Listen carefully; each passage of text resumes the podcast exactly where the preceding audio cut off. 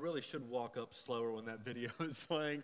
There's an awkward five second, hey, we're staring at each other. Um, listen, but before we jump in the word, I want to spend some time praying uh, because there's something we want to have happen during this time. The thing we want to have happen during this time is something I can't make happen.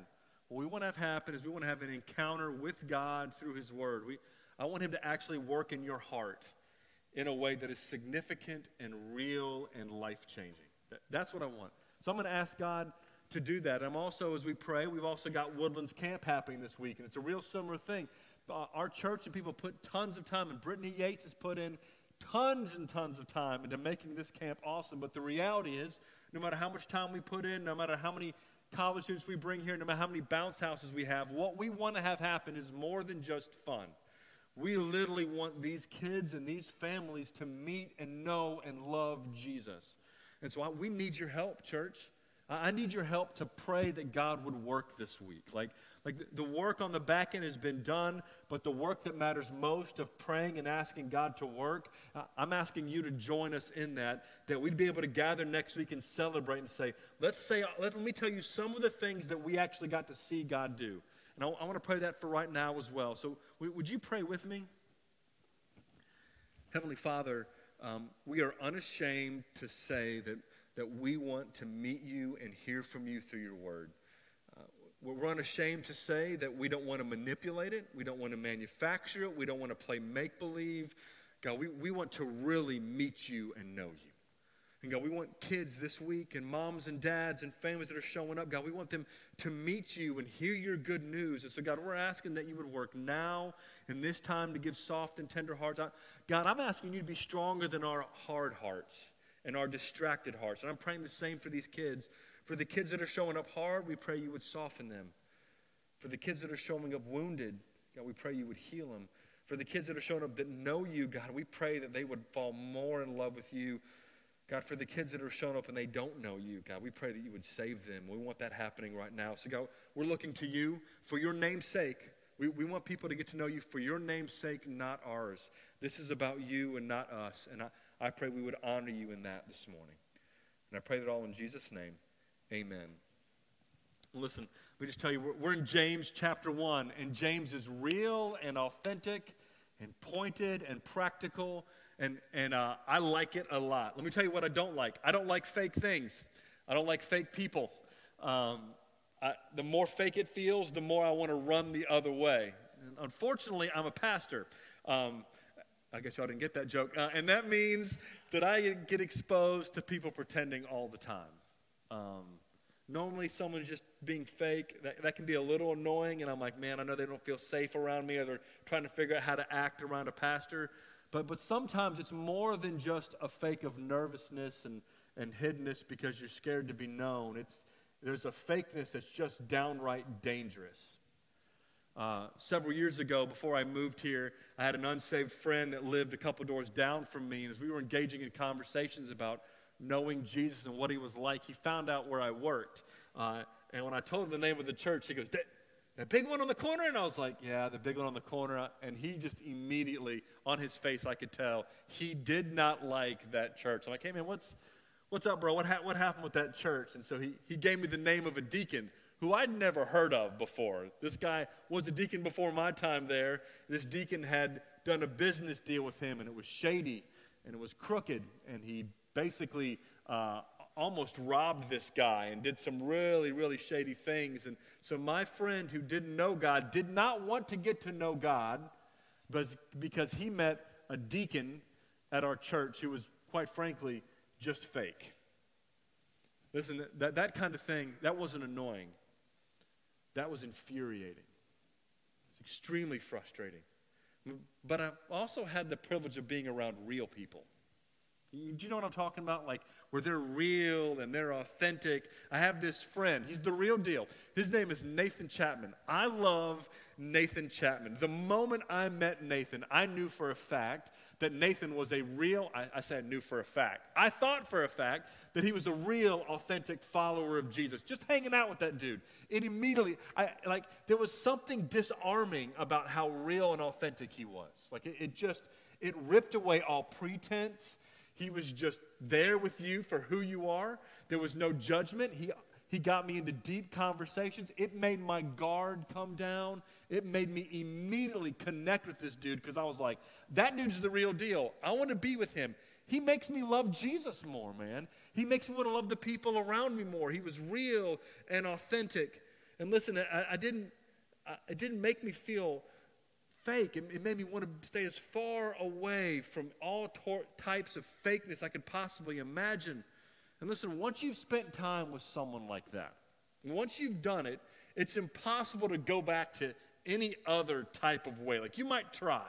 Like if you've had real, authentic friendship with someone who's real, when you've tasted that, you cannot go back to the plastic form. The, the, the mask that goes on, the pretending, the, the jockeying for image that, of how I want you to look at me and think about me. Man, what was scary before now feels like I cannot live like this anymore. I don't want the fake. I don't want the plastic. I don't want the pretend. I reject it all for the real deal thing. And that is exactly what Pastor James is writing to his church. He, he's got this church of almost 100% Jewish people. They're all Jewish and they're under persecution and they're scattered all over the place. And here's what that means He's writing to them to make sure they're doing all right in persecution, and their pastor's concern for them is that they would not be the real deal followers of Jesus. That there'd be this plasticky, fake, uh, really polished on the outside form that was totally unacceptable to God. And it's, it's striking to me, he would have to write this to people who grew up in the Jewish world. They know the Bible, they know clean living. Listen, I can't think of something that, that connects better to our current society in the Southeast. In the city of Tallahassee, at this church, with us as a people who have grown up in church, listen, we know how to perform. Tallahassee knows how to look good and clean and religious and respectable. And this pastor's concern is that they would know how to look good, clean, respectable, and polished and still not be the real deal followers of Jesus. So we look at James chapter 1. Listen, James has been writing to these people. He said, I don't want you to just listen to the word, be a doer of the word. He's going to explain what he means by that today. So, would you open up in your Bibles to James chapter 1? James chapter 1, we've got two verses for today. James chapter 1, verse 26 and 27 is what we've got. James chapter 1, verse 26 and 27. All right, verse 26. Let me read these verses to you. Here's our verses for today. It says this If anyone thinks he is religious and does not bridle his tongue, but deceives his heart, this person's religion is worthless. Ooh, dropping bows. Verse 27 Religion that is pure and undefiled before God the Father is this to visit orphans and widows in their affliction and to keep oneself unstained from the world. Is that, that's not rocket science. What I just read, I would bet most of you understood right out of the gate. And listen, James is only going to get more pointed as we go on, guys. He's, he's going to get more direct and more pointed, and we are going to be faced with the choice every single time we see these verses. Will we leave and do what it says, or will we hear it, walk away, forget, and leave unchanged? Listen, if you forget and leave unchanged, you will not be the real deal. But if we will look, look at this and say, listen, what he says, I'm going to do that. I'm going to do that by the power of Jesus then we will be real deal followers of Jesus. And here's what James just said in verse 26. He just said, There's a possibility for you to be really religious and it to be totally and completely worthless. It's an absolute and utter and complete waste of time. Like, just, just think about that. He is saying, listen, you are suffering persecution and you are scattered all over the place, but you could be doing all of that Every last bit of it, and it could be a complete and absolute waste of time. Now, I don't know about you, but I'm not down for wasting my life and wasting my time and wasting my energy. I, I'm not interested in that. I, I'm not. I, I can spend, I can do better things on Sunday morning than waste my time with empty, meaningless, pointless religion. right? And, and if we're honest, man, I think a whole lot of people have come to that conclusion before we read these verses here this morning. If we're honest, maybe is it possible that one of the reasons why churches are dying so often is not because the gospel is strong and powerful, but because the religion they're experiencing is empty and worthless and plastic and fake? Is it possible that churches are dying because they should?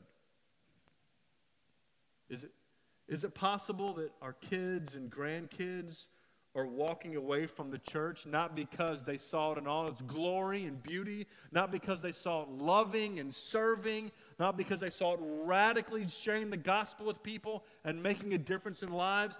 Is it possible that our kids and grandkids are walking away from the church because all they've seen at the church is empty, plastic, fake, worthless religion? I don't think I like this question. But James forces me to ask this question. Now, listen, people leave the church for all sorts of reasons. But one of the reasons I don't want them to leave this church, one of the reasons I don't want them to walk out from among us, is because all they saw here was useless, worthless, fake religion. I don't think that about you. I don't know you well enough to know what's going on in your heart and in your homes and in your lives. Your job today, along with mine, is to wrestle what these verses would say to you and I specifically, individually, on, on purpose in our life. And, and we can come with all sorts of excuses of why we don't want to be do these things, but the reality is James makes it really clear. He gives three things and only three things that he says are the mark of true religion. Now, let me tell you what he's not doing here. He's not saying this is the sum total of being a follower of God.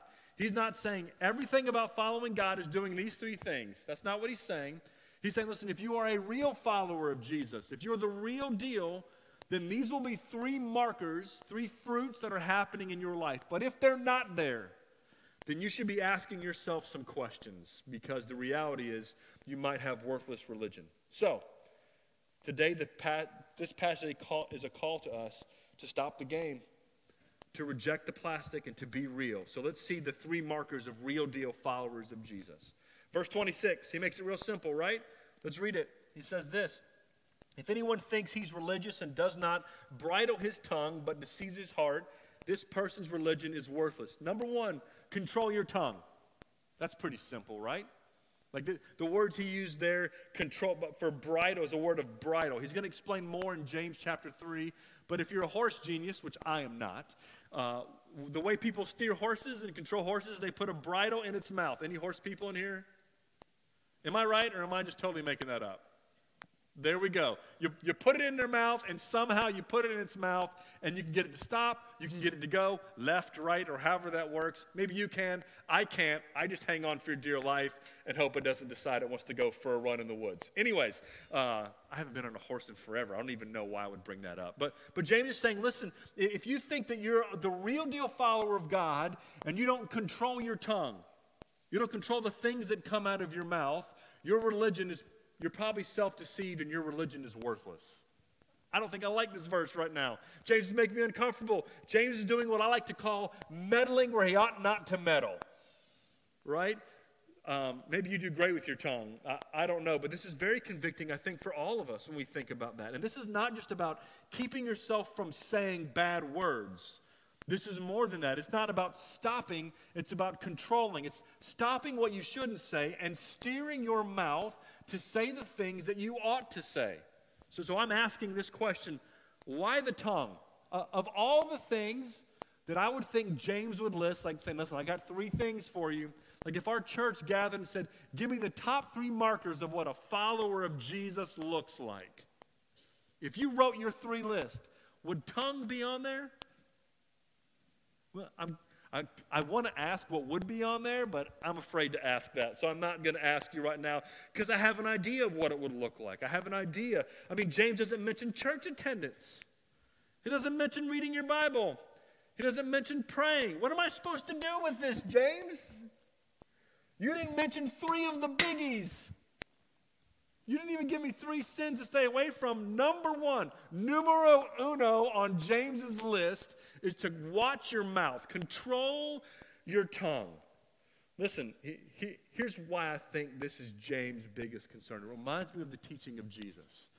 He, Jesus made this statement, Luke chapter 6, verse 43 and 45. If you want to flip back over there, Luke chapter 6, verse 43 and 45. Let, let me show something Jesus said about the tongue. He says this in verse 43 For no good tree bears bad fruit, nor again does a bad tree bear good fruit. Listen, if it's a good tree, it doesn't have bad fruit. Verse 44 For each tree is known by its own fruit. For figs are not gathered from thorn bushes, nor are grapes picked from a bramble bush. In other words, you, you get apples from apple trees, you get pears from pear trees. Listen, not rocket science. Verse 45 The good person, out of the good treasure of his heart, produces good, and the evil person, out of his evil treasure, produces evil. And this is the part I want you to see. For out of the abundance of the heart, his mouth speaks. Here's what James is saying. I, th- I, think this is the point that James is trying to make. Because Jesus makes it clear that our speech reveals what's in our heart. The words that come out of your mouth say something about what's deep inside your heart and what's going on. It, it says something deep and powerful and true, something that can be more true than everything else. My mouth speaks out of the overflow of my heart. And here's what I think it means I think Jesus has this plan not just to change our words, but to change our hearts.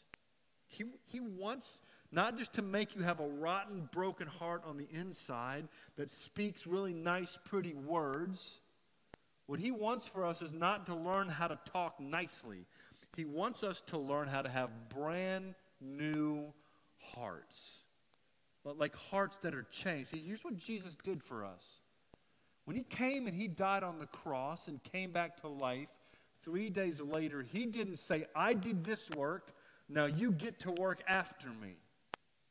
He said, I've got this plan for you. If you will trust me and ask me to save you, his plan was to give us brand new, clean, and forgiven hearts. Hearts that are full of love and grace and mercy and worship. Right? And then the plan is this that if my heart has met Jesus and he's changed it, and it is overflowing, it's bubbling out over and over and over again grace and mercy and love and worship, then what's supposed to end up happening is that is filling with love, grace, mercy, worship. It begins to come out of my mouth in the words that I say. I, want you to imagine this. Imagine uh, because here's what I believe I believe our speech is the, actually the very first step to loving people well. And just imagine this. What if the heart change in us as a people was so profound? What if we met Jesus in such a significant way that our hearts were changed?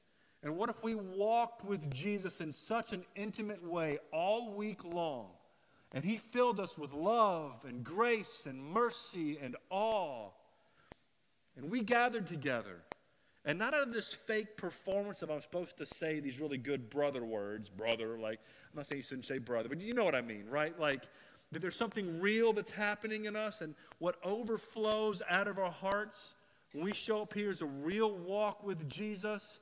When we start bumping into each other, when you bump into me, the thing that comes out of my mouth is grace, and mercy, and love, and encouragement that I can't wait to worship God and talk about Him because I've been in awe of Him all week long. My heart is filled and overflowing. Listen, this is significantly different than any type of legalistic plan to control your mouth. This is that thing where Jesus goes after the heart and it changes and it bubbles up out into my, oh, that was a big mistake, uh, out of my mouth and out of all my living. Just, what if? What if discouragement was replaced with encouragement? What if tearing down was replaced because Jesus did a work in our heart? We were building each other up. What if exclusion and cliques is replaced with invitation and openness and welcome? What if gossip was replaced with kindness? What if condemnation was replaced with confession? What if cursing was replaced with worship? What if speaking legalism and judgment was replaced with speaking the good news? What would it be like to gather with those people every week? What would it be like to invite your friends to that kind of environment? Listen, when James writes to his people saying, You want to be the real deal follower of Jesus, then listen, if it's real and he touched your heart, then it will change your mouth. Man, listen, I think James is on to something. I think his list is already better than my list if I was doing it. Church, and here's what I want you to know. If Jesus has changed you and met you, then he's given you the power to do this. Here's the second mark. The first one is control your tongue. Second one, listen, can I just be honest? It's only going to get harder. If controlling your tongue freaks you out, wait till you get to number dose. All right? Number two is this care for the weak. Look at verse 27. He says, religion that is pure and undefiled before God. In other words, fake religion deceives itself and it's not able to control its tongue, but the real deal, not like the, the religious, but the real deal worshipers of God the, the type of worship that God sees is that's it. That's pure, that's perfect, that's exactly what I want. That type of religion, look at how it describes it. It's this. gives two things. Number one, visit orphans and widows in their affliction. That, that word visit, it doesn't mean, hey, I'm going to schedule time to sit down and chat with you. It means you're actually going to be with someone. You're intended to be with them when they're hurting and to be there with the plan of actually helping. You're there to help. You, are actually going to take responsibility to help that person. And he picks two groups. He picks orphans and widows. Why orphans and widows? Well, in the ancient world, orphans and widows were the most vulnerable in all of society. There was not foster care. There were not orphanages. There was, there was not welfare for, for widows who were poor. If their family was not taking care of them, the result was their, their option and way of living was for them to be begging on the side of the road. They were beggars, they were helpless, they, they had no one to help. They were the weakest among us. And I think the point of this is not specifically just orphans and widows, it's, it's all who would be helpless and weak, all who would need care, all who would be needy. His claim is that real religion that God loves cares for the weak, for the orphan, for the widow, for all who would need help. That's what God loves. That's, that's not new to us, is it? Listen, God's always had that heart. Psalm 68, verse 5. We'll throw it up on the screen for you in case you don't have your Bibles. He says this Here's how God is described He's the father of the fatherless, and the protector of widows is God in his holy habitation. When, when God wants to describe what he's like, he's like, every kid that doesn't have a dad that's present, I'll be their dad. That's pretty awesome, isn't it? He's a really good father. Every widow who's being oppressed and people are going after, he is their protector. When the judge won't do it, when the courts won't do it, when the cops won't do it, when the society won't do it, God says, I will. I'll step in there. I'm not going to tolerate that. That's a pretty good God. Let me, why don't you flip over to Isaiah chapter 1? I want you to see how serious God is with this. Isaiah chapter 1, verse 11. I don't hear a lot of flipping, so I'm assuming you're scrolling on your phone and you already found it. So, Isaiah chapter 1, verse 11. Listen, church, just think about these verses. I want you to listen to this and see what God is saying here. He's talking about Israel and their, their struggle with worship. He says, What to me is the multitude of your sacrifices? This is God. Well, what do I care about all these cows and sheep that you're sacrificing to me? Says the Lord. I've had enough of burnt offerings of rams and the fat of well fed beasts. Now, I do not delight in the blood of bulls or of lambs or of goats. There should be a question well, isn't that what you told us you wanted in the Old Testament? What do you mean you're done with it? What do you mean you don't want it? You said you wanted it. Uh, it's like us. I thought you said you wanted me to go to church. You wanted me to be in small groups. You wanted me to give to the church. What do you mean you're not happy with that, God? I sang as loud as I could. Even though it was out of key and everyone heard it, I still sang. Verse 13. Or verse, yeah, verse 13. Bring no more vain offerings. Incense is an abomination to me. New moon and Sabbath and the calling of convocations. I cannot endure iniquity and solemnness. So I can't take all your special holidays. Verse 14. Your new moon, your appointed feast, my soul hates. They become a burden to me. I'm weary of bearing them. He's like, you guys have wore me out. That's talking pretty direct. Why is why is so upset? Look at verse 17. Look at verse 17. He says this. He says this. Learn to do good. Learn to do good. Seek justice. Seek justice. Correct oppression. Correct oppression. Bring justice. To Bring justice to the fatherless and plead the widow's cause. You know, you know what I'd rather you do, Israel? I, I'd rather you stop killing all the bulls and the goats. I'd rather you stop doing the fancy worship services. I'd rather you stop doing the holidays and the fasts. I'd rather you stop giving tons and tons of money. I would just rather you would just do what is right and you would care for the weak and needy. God has always, always had a heart for this. And that means his sons and daughters, his ambassadors, his, his church. If we're really his, that means we really have this heart. Now, now you may feel, oh man, I, I, don't, I don't know what to do with this. I may feel guilty. You may feel all sorts of guilt. Here's what I want you to feel. I'm not asking you to feel guilty right now. What I'm asking you to say is if you've placed your trust in Jesus, then in you God has given a new heart. And there should be something that your heart beats fast saying, I do want to love people who are needy. I do want to care for the weak and the poor and the oppressed.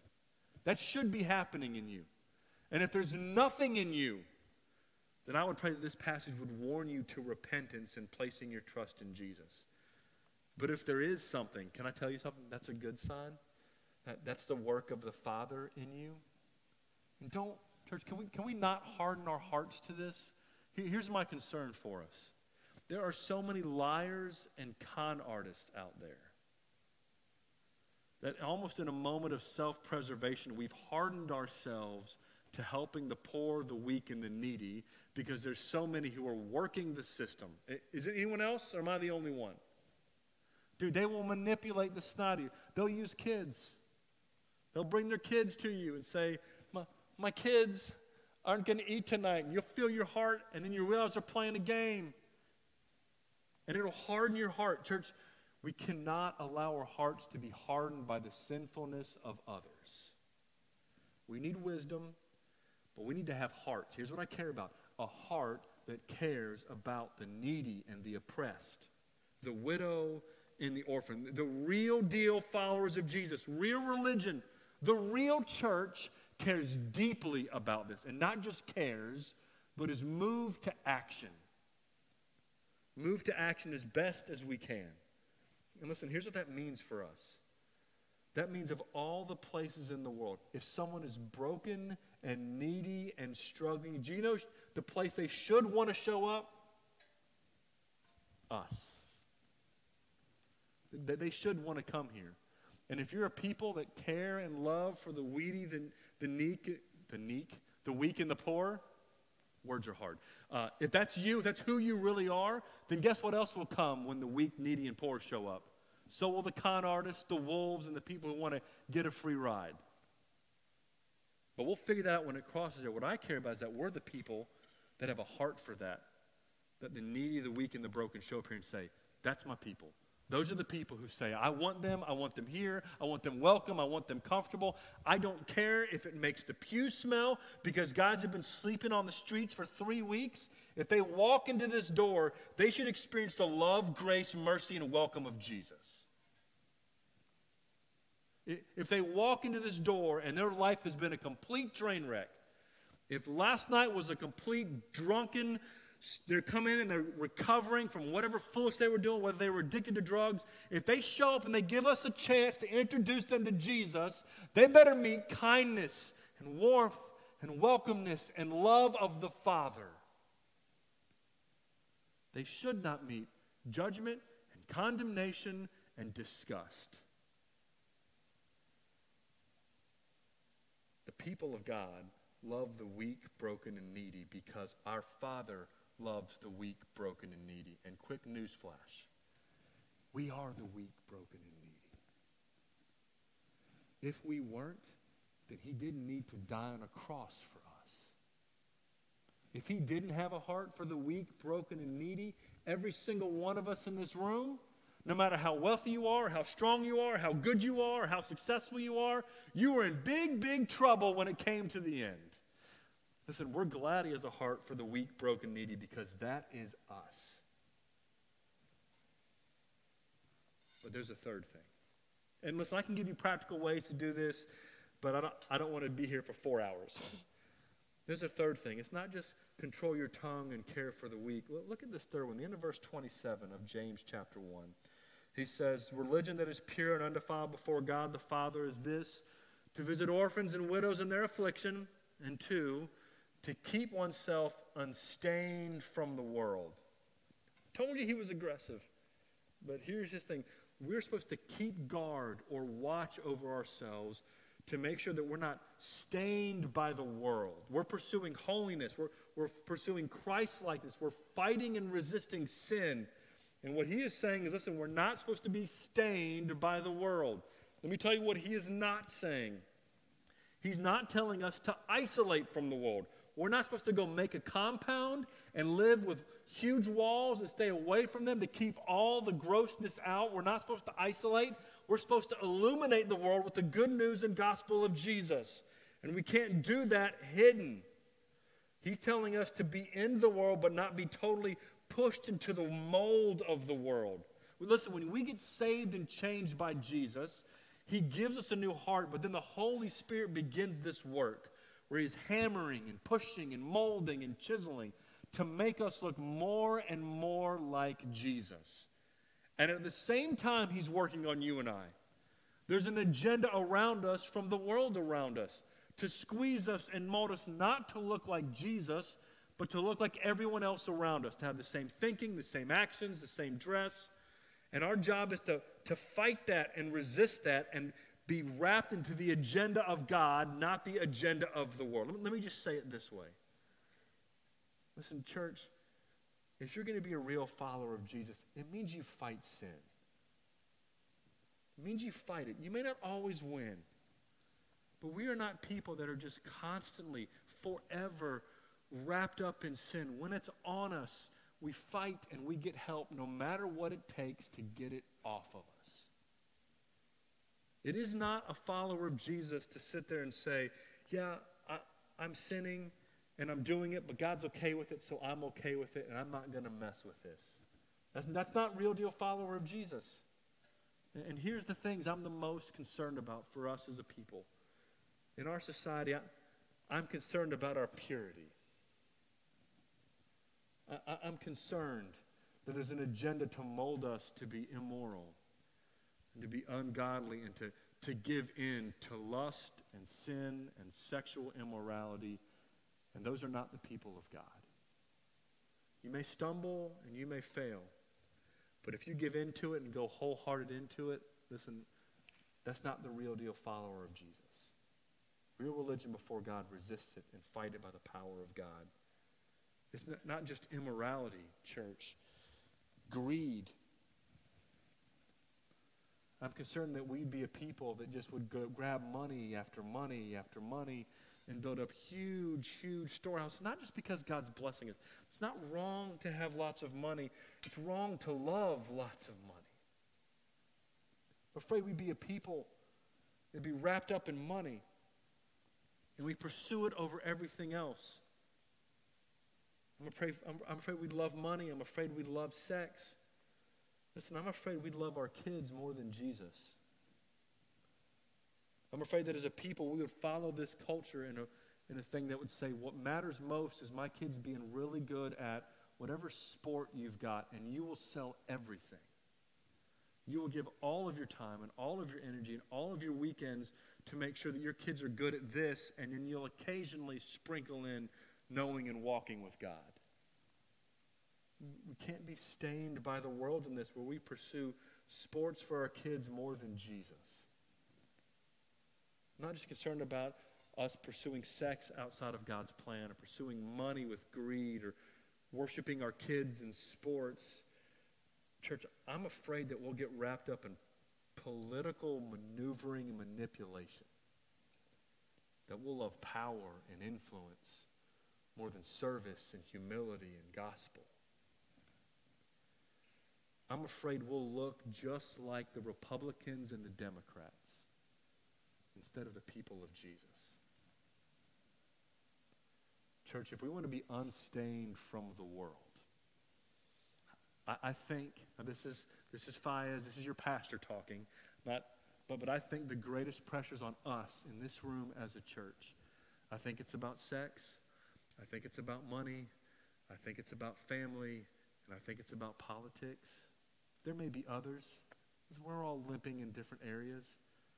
But if we're going to be the people of God, the real followers of Jesus, don't give in, not without a fight. Let's fight to follow hard after him and see what he does. The church, in a moment, I'm going to guide us in a response. And this is the time where your job is to ask God what he said to you today. I don't know what he said to you. Maybe he called you to say, you know what, you've been fake. It's been fake and it's been plastic. It's been a show.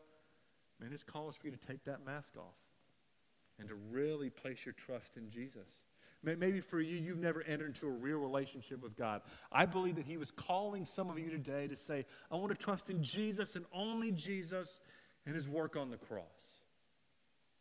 Maybe the thing He's done for you is you haven't controlled your tongue. You have a heart that's full of something anger, bitterness, rage, something, and, and out of your mouth is spewing what's in your heart. And would you ask Jesus to change that heart? maybe for you, the thing that's been going on is your heart for the weak and the broken and the distant is hardened. Man, would you ask God to soften your heart and give you God's heart, your Father's heart for the weak, broken, and oppressed? Maybe you find yourself beginning to be stained by the world. Listen, I want you to run to Jesus and ask Him to clean you and give you different affections and different love to be able to resist the pressures that come on us, because they are coming on us. Church, the challenge right now is to reject the plastic and be the real deal followers of Jesus. Would you bow your head and close your eyes?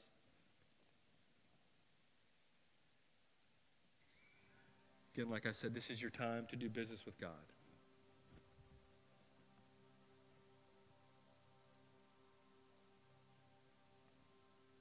That I want to remind you of a few things. If you were convicted today of sin, can I remind you of the story we did at the beginning, the prodigal son? The father is willing and ready with open arms to say, Yeah, get over here.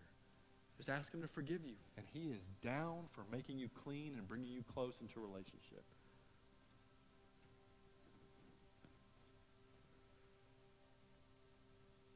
Whatever he convicted you of, just confess and run to him.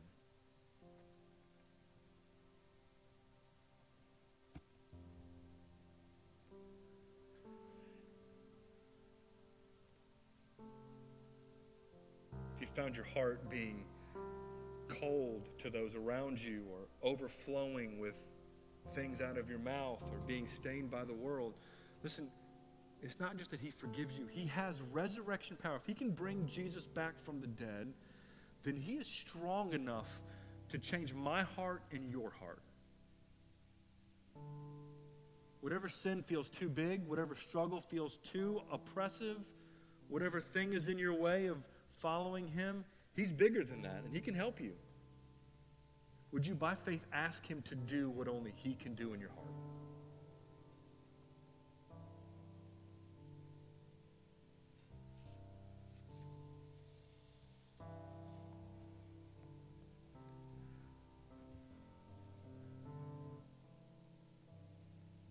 Other thing, maybe what you've seen in your heart is you've seen God working. You may not be perfect in it, but He is changing your heart so your speech is changing. He, he is giving you more of a heart for the weak and the oppressed, for the orphan and the widow. He is helping you fight sin and keep unstained from the world. Would you just worship Him for helping you with that?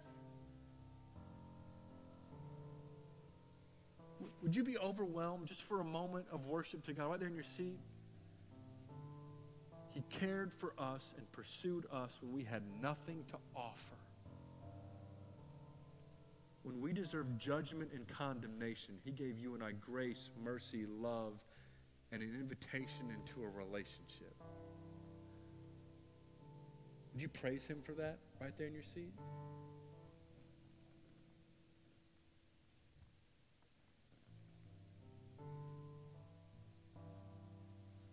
Let me pray for us. Heavenly Father, God, we're grateful that you don't want us just to be religious, plasticky type people. You came to save us and to change us for real.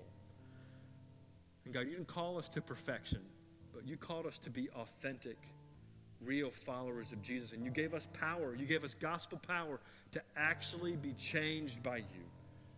God, we, we praise you that you're kind. We praise you that you're merciful and patient and forgiving. God, we also praise you that you're strong enough to change us. So, God, I pray for every single one of us in the room that you would continue to work in us, that we would be real followers of you. God, would you make us a church that's real and authentic, that represents you to every man, woman, and child we meet with love, grace, and mercy? God, I'm praying that you would use us, us weak and broken and frail people. I'm praying you would use us for your namesake in this city. God, I'm praying you would use us for your namesake to the people next to us. God, I'm asking us that you, you would make us a real church with real followers of you. And I pray it all in Jesus' name. Amen.